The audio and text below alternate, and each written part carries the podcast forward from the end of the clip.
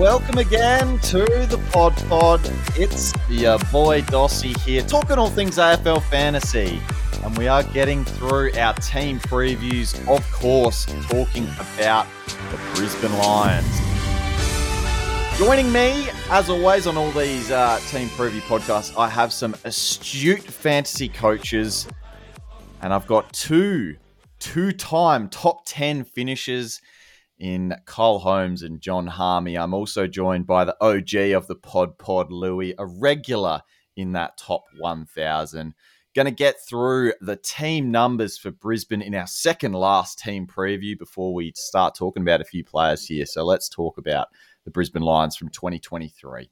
Second on the ladder, falling just short, as we know, in the grand final. An awesome grand final it was to watch, but four points shy, unfortunately, for Lions fans. 12th, though, for fantasy scoring. Uh, wasn't what we wanted to see from the Lions, including a few premiums, probably not getting to the lofty heights we may have thought they would.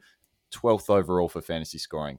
That was number one, though, for total clearances and center clearances. They liked getting it out of the midfield nice and quick. They were second for stoppage clearances as well, just behind the Bulldogs. So a lot of midfield work getting their game plan going. Third for inside 50s, second for marks inside 50s, third for total marks, which you would have thought would be an okay game plan, and fourth for meters gained per disposal. But this is where fantasy coaches were hurt. 17th overall for disposals and 18th for tackles.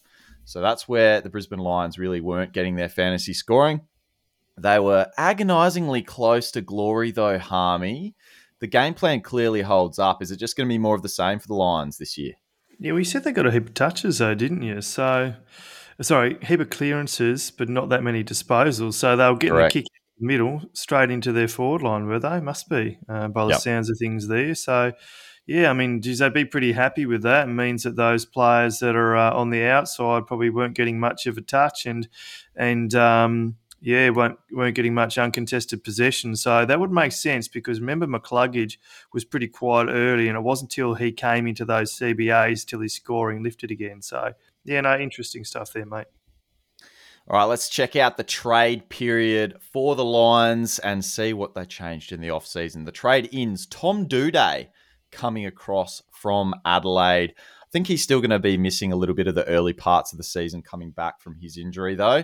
Um, and Brandon Ryan coming across from Hawthorn. The outs, Tom Fullerton heading over to Melbourne, Jack Gunston going back to Hawthorn.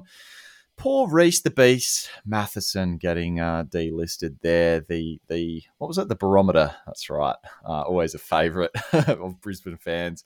Uh, Marcus Adams retiring, Nakia Cockatoo retiring, and Daniel Rich, the big one there, had a massive career for the Brisbane Lions, but wasn't there towards the back half of that year anyway, dropping himself um, in a newsworthy headline last year.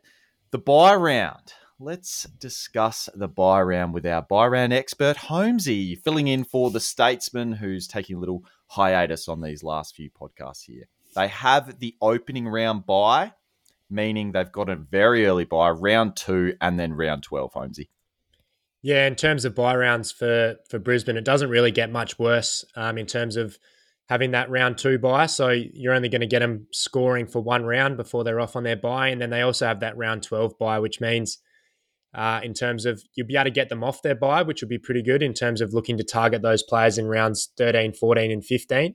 Uh, but in terms of having them from the start, it's a little bit more of an early bye round. Although the, it seems at the moment the, the popular players in the preseason uh, have a, have their byes in round 15 and 14. So that's not too bad from that point of view.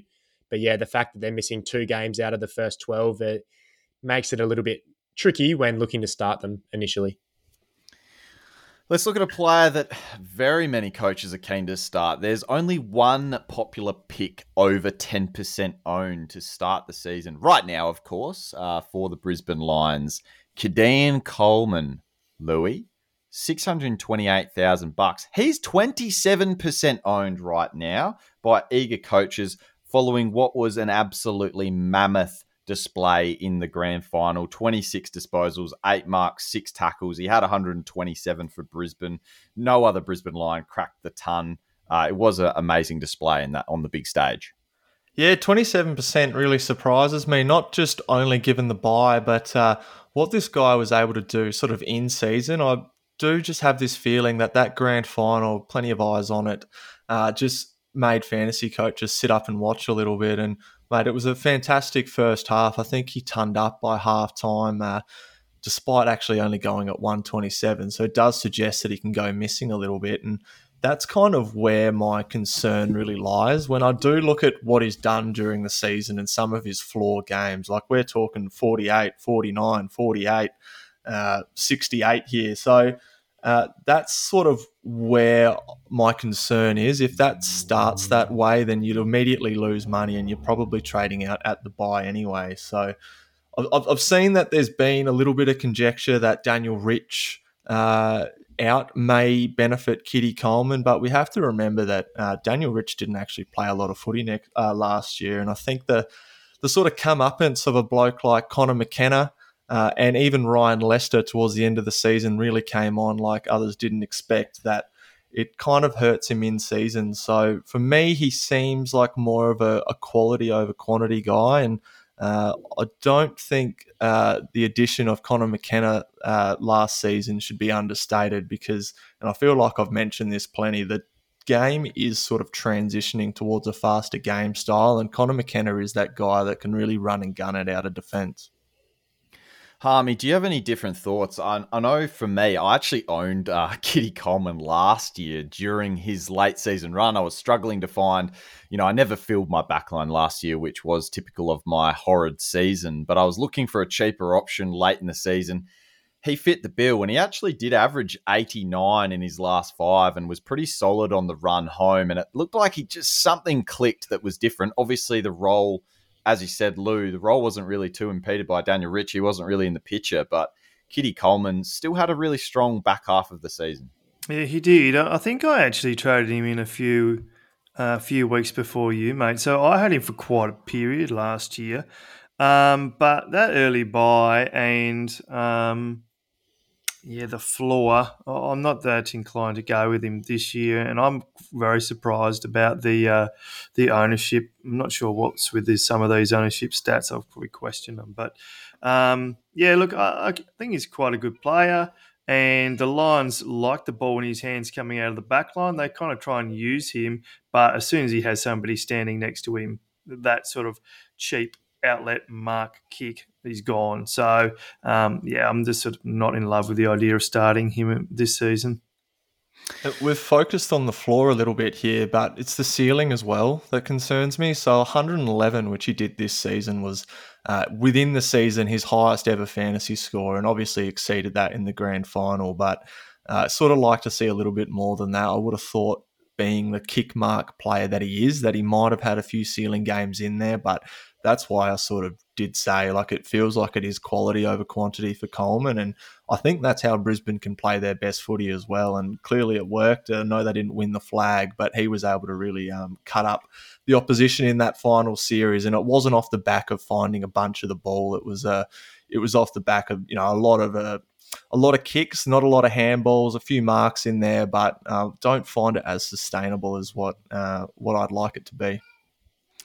All right, we'll move on to the top three averaging players from last year, and you know whether or not we decide we want to talk about these premiums as starting options. If you're just going to ignore that bye, I think I think we're all on the same page in that these guys we're really probably going to be looking at after their bye, if at all. So that's probably what we're going to be talking about from our perspective, anyway, on the next few players. But number one averaging player for Brisbane last year was Josh Dunkley.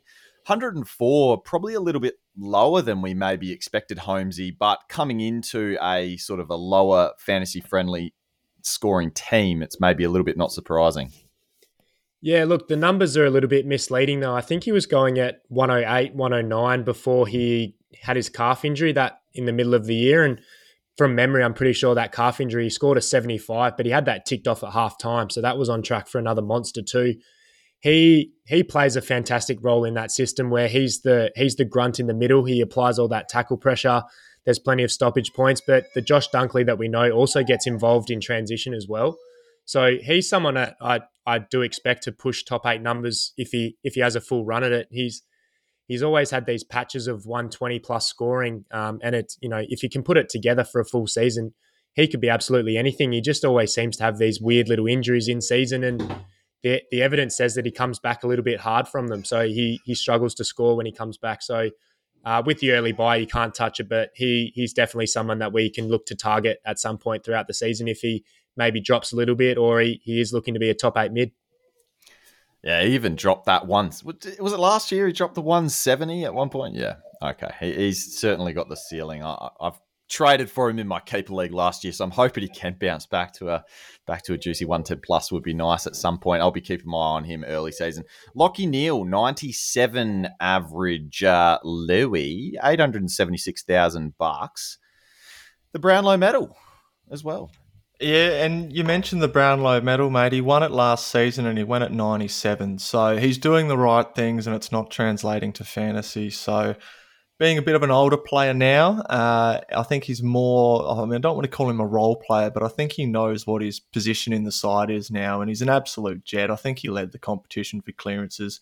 He knows what he's good at. He doesn't have to get caught up in that fluff, and there probably are better ball users as well that can sort of get out on the outside. So for me, Lachie Neale priced at I assume ninety seven uh, is yeah just a guy who's probably going to go about the same. I think. Well, a guy that has typically relied on disposals for his his score, typically like a 30, 33 disposal type guy, and they were 17th for disposals, as we've said a few times. So um, still managed 97, as you said, still has an amazing role and won the Brownlow, but uh, yeah, maybe tough to have uh, significant upside at that price. Now, at third overall average last year for the Lions. Uh, Harmy is a favourite of mine, and uh, he averaged 89 last year. That's way down on what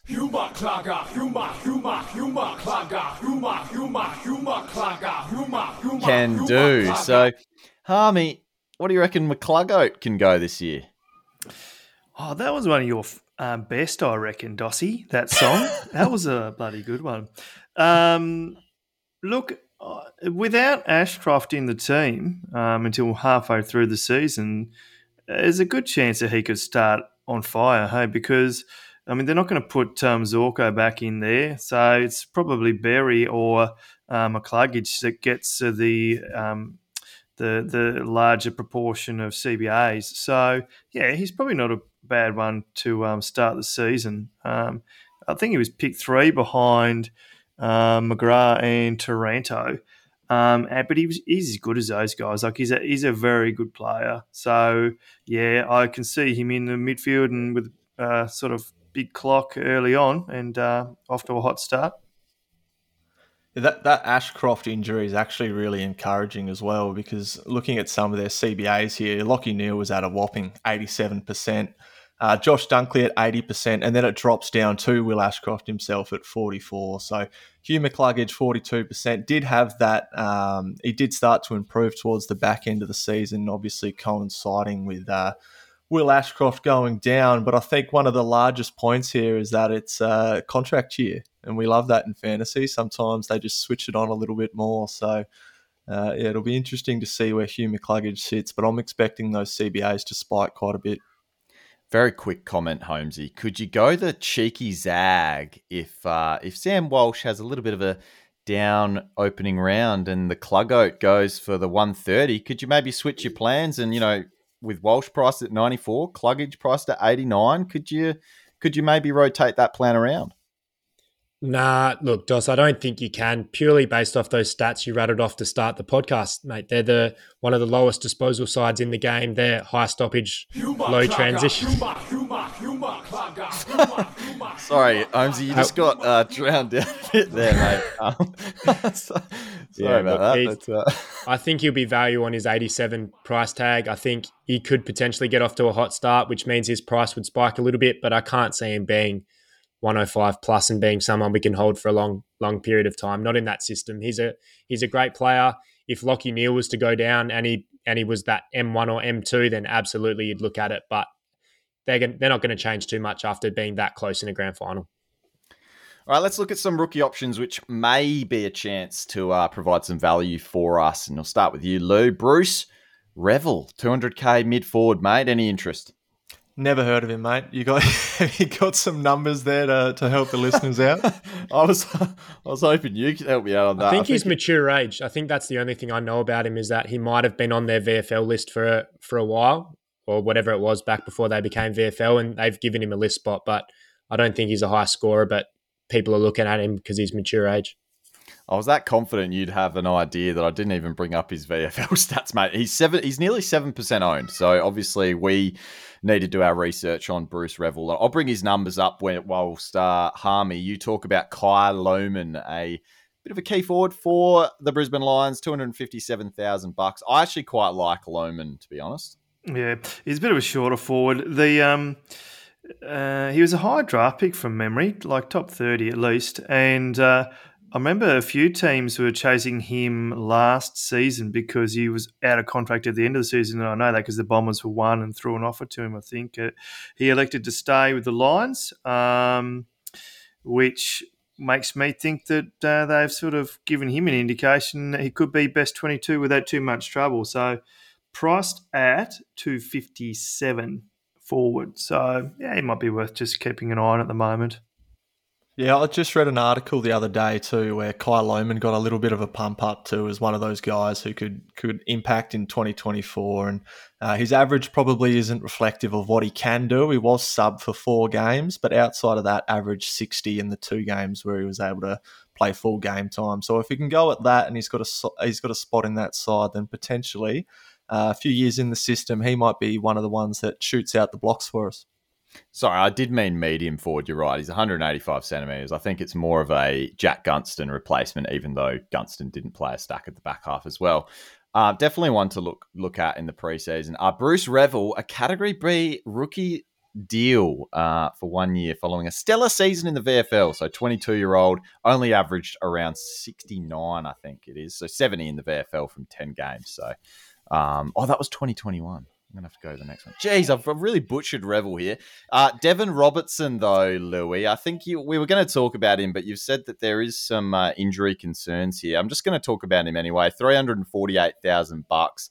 Obviously, denied that move west to be part of this potential premiership team as well. Played all the final series, including the Granny, and with Will Ashcroft missing, the role could be there, but maybe injury concerns. Yeah, uh, had a broken wrist post season, uh, and then just a couple of weeks ago was going back in for surgery on that wrist. It was uh, clearly giving him some issues, but we spoke about how tight knit that uh, Brisbane Lions midfield mix was. Neale uh, McCluggage, and uh, obviously Dunkley. I'm not too sure where Deven Robertson fits within that. So for that reason, at 300 and 48k, he makes me a little bit nervous. And if he has had an interrupted preseason, then uh, even more so. Third go on Reville, 68 average from 12 games. So a little bit worse in 2023 than 2021. All right, let's move on to the points of difference. Just a few more names from Brisbane. Dane Zorko, you did mention him before, Harmy. Could he move back into the guts? You don't think so. 85 average, but he did average 100 in his last five games of the regular season last year.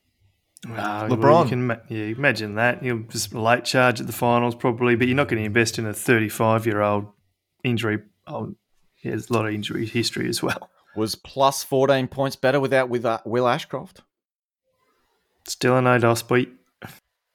All right, Zac Bailey, Holmesy, 72 average. Where, you know, that forward line's looking pretty gross. Zac Bailey, an option?